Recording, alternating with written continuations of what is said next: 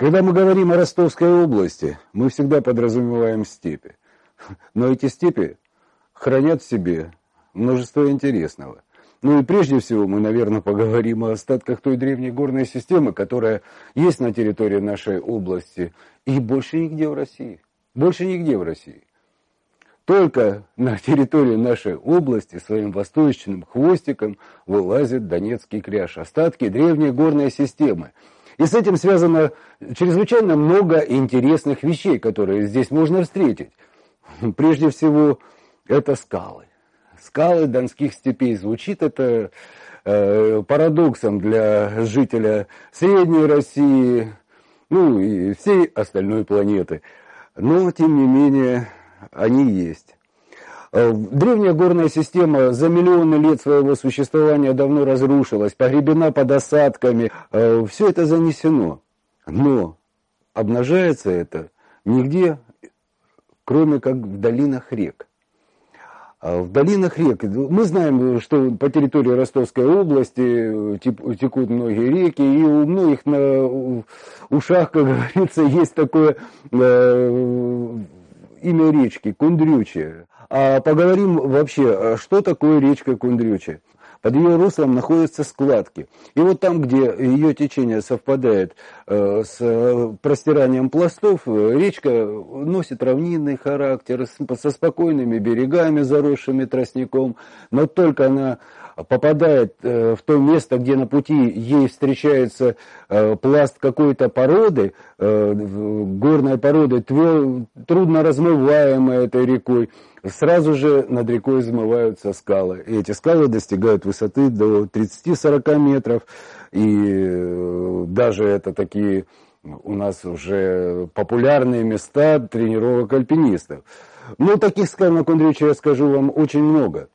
Но э, вот э, самое, наверное, интересное состоит в том, э, что э, вот проявления, эти проявления, они все на территории нашей области э, сосредоточены в долинах рек. Есть еще река Лихая со своими прекрасными берегами, но э, сейчас мы эти речки просто мы с вами о них говорим, потому что это как бы наш скальпель, которым вскрыта поверхность нашей степи. Что интересного есть в этих скалах? Ну, вы меня спросите, э, ну, кроме скал, что есть? Ну, каньоны есть. Любая балка, любая балка, прорезывающая берега Кундрючей, э, содержит в себе чрезвычайно интересные места, в которых можно найти все, что угодно, вплоть до реликтов э, тех далеких времен, которые были э, сотни тысяч лет назад сохранились растения, редкие виды папоротников. В этих э, каньонах наших степей можно встретить э, даже светлячков вот, теплым августовским вечером. Э, в принципе, есть и водопады, есть водопады искусственные, есть водопады естественные, есть на речках Кундрючи, Лихой, Пороги, есть масса интересных вещей, но э, что нас влечет прежде всего к этим камням? Э, две вещи, которые э, всегда привлекали людей, это всяческие отверстия в земле, это пещеры. По странной особенности, вот на территории нашего края, когда мы говорим о пещерах в Ростовской области, на самом деле все эти пещеры имеют достаточно неприглядный вид. Это, наверное, кроется в самой природе человека, когда он видит какое-то отверстие в земле, ему как-то не по себе. Он старается это отверстие или закрыть, или, как делают жители нашей Ростовской области, свалить туда весь мусор, который только найдется в округе. Ну, э, и когда мы попадаем в такое место, мы прежде всего разгребаем этот мусор, а потом только лишь исследуем пещеру. Что мы исследуем в пещере? В пещере, э, прежде всего, интересно главное наше э, вот направление нашей исследовательской группы. Это мы ищем какие-то следы древних людей. Э, много лет назад еще считалось, что на территории Ростовской области не может быть никаких э, рисунков древних людей. Но меньше десяти лет назад это заблуждение было развеяно. Но об этом потом. Более 300 миллионов лет назад, когда начался каменноугольный период, и когда начался его средний отдел, Э, здесь не го... господствовали не горы, здесь была огромная низина, были болота, по берегам которых росла та древняя растительность. Кстати, вот интересный вопрос, который э, очень часто люди недопонимают. В то далекое время – еще не было ни динозавров, потому что вот байки ходят по области, вот когда люди путешествуют у нас по Донецкому кряжу, они находят странные такие э, шарообразные окаменелости. И многие верят, что это яйца динозавров. Но на самом деле это всего-навсего стяжение песчаника и стяжение разных минералов глинистой их формации – и к динозаврам, которые появились через сотню миллионов лет, это отношение не имеет. А, но самое э, привлекательное в Донецком кряже – это э, его существование, как он жил в те времена. Вот этот мелководный бассейн, который был на территории будущего Донецкого кряжа постоянно то поднимался, то опускался, то поднимался. Это происходило э, на протяжении 50 миллионов лет, э, ну, не знаю, более чем полтысячи раз, наверное, происходили вот такие движения. В результате получались э, слои э, разных горных пород. Э, и эти слои были э, как и большой толщины, так и маленькой толщины. И постоянно, постоянно изменялись условия. То это было болото, то это было дно моря, то это было устье какой-то реки. В результате получилось песчаники, которые составляют, э, в основном это бывшие речные отложения или прибрежные зоны. Это более э, болотистые площади, которые в результате образовали Э, глины уплотненные под названием аргелиты, или известняки, которые образовались у нас, э, когда дно бассейна углублялось. Но самое э, интересное, что получилось, это из той растительности, которая росла по берегам этого пульсирующего болота. Из них, из этих растений в результате получился каменный уголь. И вот на территории нашей области, наверное, самое ценное сырье, которое э, содержится в породах Донецкого кряжа, это каменный уголь. У нас в большинстве своем это антрациты. Антрацит э, вообще содержит в себе максимальное количество углерода из всех углей и э, является чрезвычайно ценным сырьем. Вы не подумайте, что антрацит это э, уголь для э, топки. Но это все равно, что топить ассигнациями, топить антрацитом. Вся химическая промышленность, вся органическая химия может держаться на тех веществах, которые содержатся в этом ценнейшем виде э, угля. Но с чем э, дальше завязан этот уголь? Этот уголь завязан с тем, хотя мы живем в этом краю, но об этом совершенно не знаем. Это угледобыча. Угледобыча на территории нашей области. Это э, прежде всего люди, которые каждый день спускаются в шахты. О их тяжелом труде если учесть, что, как я уже раньше говорил, пульсирующий бассейн приводил к тому, что постоянно сменялись условия, и прослойки этих углей не такие уже и большие для промышленной разработки. Ну, немножко больше метра уже считается промышленно э, значимым пласт, таких пластов около 200. И, э, знаете, с этим э, как бы связано следующее. Это угольные отвалы, которые являются сейчас современной частью рельефа нашей области. Это терриконники, как правильно они называются, но мы их называем терриконами. Э, в переводе с французского это коническая земля, но очень много интересного связано и с этими терриконами. Вот представьте себе, взяли мы из шахты, вытащили все как мы их называем, вскрышные ненужные породы, сделали конусообразный отвал, похожий на вулкан, и получился вулкан. На самом деле. Внутри поднялись температуры до полутора тысяч градусов. А, из э, боков этих терриконов, на боках этих терриконов появились отверстия, из которых вырываются сернистый газ, э, нашатырь, и как настоящий вулкан. Их даже называли, называли раньше с оговоркой называли фумаролами.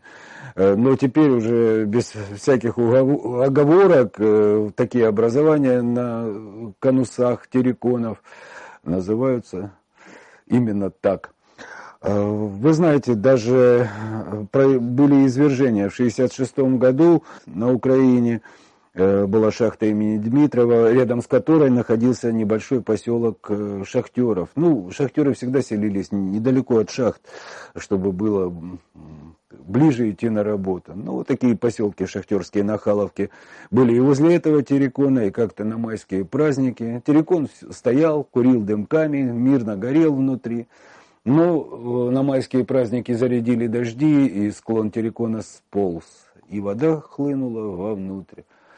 Э, погибло очень много людей, сколько точно не знают, но около где-то, наверное, сотни человек. Так что эти терриконы не такие безобидные. Проблемой э, потушения терриконов занималось э, множество организаций, даже э, институт целый Донецкий работал над этой проблемой. В конце концов, все эти методы дорогостоящие, но я могу рассказать, что на территории Ростовской области эта проблема сейчас почти что решена. Интересная особенность Донецкого кряжа это, конечно, карьеры. Я не буду останавливаться на вреде. Я хочу э, сказать несколько слов о том, что можно сделать э, с этими карьерами. И этому посвящена целый ряд научных работ, диссертаций. Есть рекультивация карьеров. Понимаете, когда мы добываем камень песчаник, например, мы в конце концов э, доходим до какого-то водоносного слоя, и карьеры начинают заполняться водой. Пока у нас хватает рентабельности производства, чтобы тратиться на откачку воды, мы работаем. Но как только это пропадает, карьеры заполняются водой, у нас возникают прекрасные скалистые каньоны с голубой прозрачной водой, э, которые просто просятся быть местами отдыха.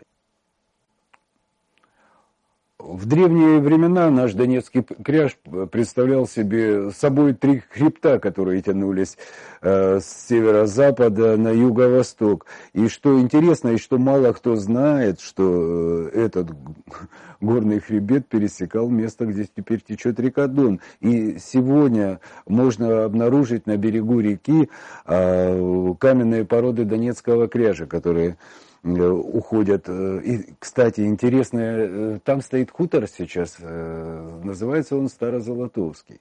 И вот почему пошло название Золотовский, вот здесь как бы история еще немножко.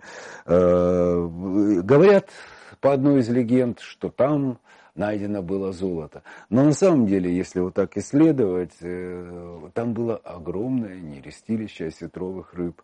И э, это было очень доходное, золотое место, как золотые горки. Они не потому, что там было найдено золото, а потому, что они приносили быстрый и большой доход. Что э, вообще главное в нашем Донецком креже? Мы его не увидим с проторенных дорог.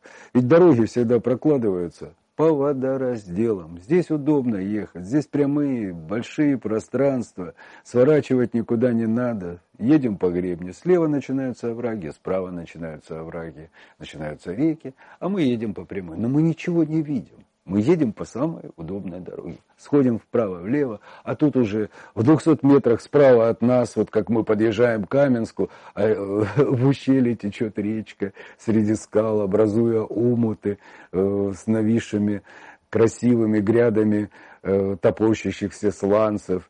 Слева от нас великолепные скальные стенки, которых никто не видит, хотя они находятся в 100 метрах. Здесь же э, дремучий лес, в котором можно встретить э, различных животных, где давно прижились бобры. Э, поэтому все впереди и Донецкий кряж, такое пространство, что его еще надо изучать и изучать, и изучать каждому из нас, чтобы понять всю красоту этих степных гор. Мы говорили сейчас о Донецком кряже, но это не единственные скалы донских степей. У нас еще э, в запасе находится Дунодонецкая возвышенная равнина, которая располагается севернее Донецкого кряжа. И там тоже есть свои скалы. И южнее, на территории северо-приазовской возвышенности тоже есть свои скалы. И все они хранят загадки какие-то, какие-то свои особенности. И э, это все переплетено с человеческой историей. Например, э, вот вы, такая вещь, как золото, она уже прозвучала у нас э, в рассказе, в маленькой фразе про хутор Золотовский. А что на самом деле на Донецком кряже? Есть ли у нас золото? Да, у нас золото есть. Но оно не валяется на поверхности, его очень трудно добывать, хотя с этим были связаны человеческие истории. Вот э, это интересный у меня в руках камешек лежит, в нем вот такая золотистая, золотистое включение переливающееся. Это камень, который к золоту отношения не имеет. Минерал, который называется перит. Его еще называют золотом дураков. И вы знаете, это не все было бы так весело, наверное. Его очень часто принимают за золото, и отсюда пошли многие легенды. Но и человеческие трагедии были связаны с этим. Э, люди иногда занимали очень много денег, пытались разработать эти золотые, в кавычках, жилы, а на проверку это оказывалось просто соединением железа и серы. И честные купцы в то время заканчивали жизнь самоубийством, когда занимали много денег и не могли расплатиться. Так что это не все так просто, и человеческие истории постоянно переплетаются с, и с содержимым наших недр Ростовской области и с какими-то э, сенсациями, которые возникают от, нашими, от нашего незнания на ровном месте. Мы даже не знаем, в какую эру мы живем. Друзья, вот задайте себе вопрос, в какую мы эру живем, в какой геологический период. На это не отвечает 98% людей. Друзья, мы живем в кайнозойскую эру.